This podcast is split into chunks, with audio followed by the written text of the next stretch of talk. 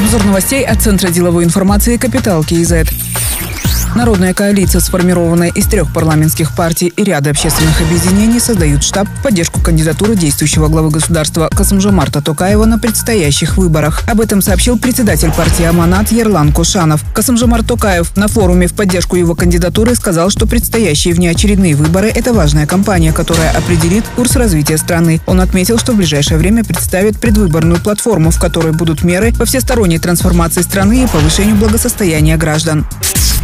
На создание благоприятного туристского климата на казахстанском побережье Каспия планируется привлечь инвестиции на сумму более 360 миллионов долларов. Об этом заявил премьер-министр Алихан Смаилов в ходе Каспийского экономического форума. Также Алихан Смаилов призвал страны региона активизировать совместные шаги в сфере туризма, разработать комбинированные туры, развивать круизный туризм и пересмотреть визово-миграционные режимы. Правительство Казахстана планирует на побережье Каспия до 2025 года реализовать 15 инвестиционных проектов.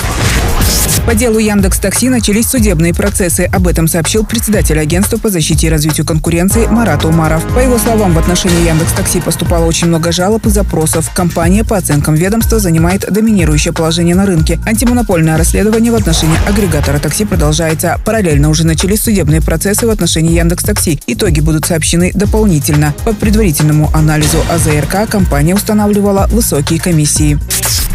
Агентство по защите и развитию конкуренции Казахстана намерено работать по 3 стратегическим направлениям, сообщил глава ведомства Марат Омаров. 3 направления – это новые механизмы приватизации, равный доступ к мерам господдержки, а также развитие конкуренции. Планируется вести приватизацию по заявке, которая дает предпринимателю право на выбор объекта приватизации, то есть объект будет подлежать продаже, если есть частная инициатива. Также должны поэтапно отказаться от ценового регулирования. Для этого агентство планирует повышать эффективность рынков, создать благоприятные институциональные и организационные условия для свободной конкуренции и сместить акценты с государственного регулирования цен на рыночное ценообразование.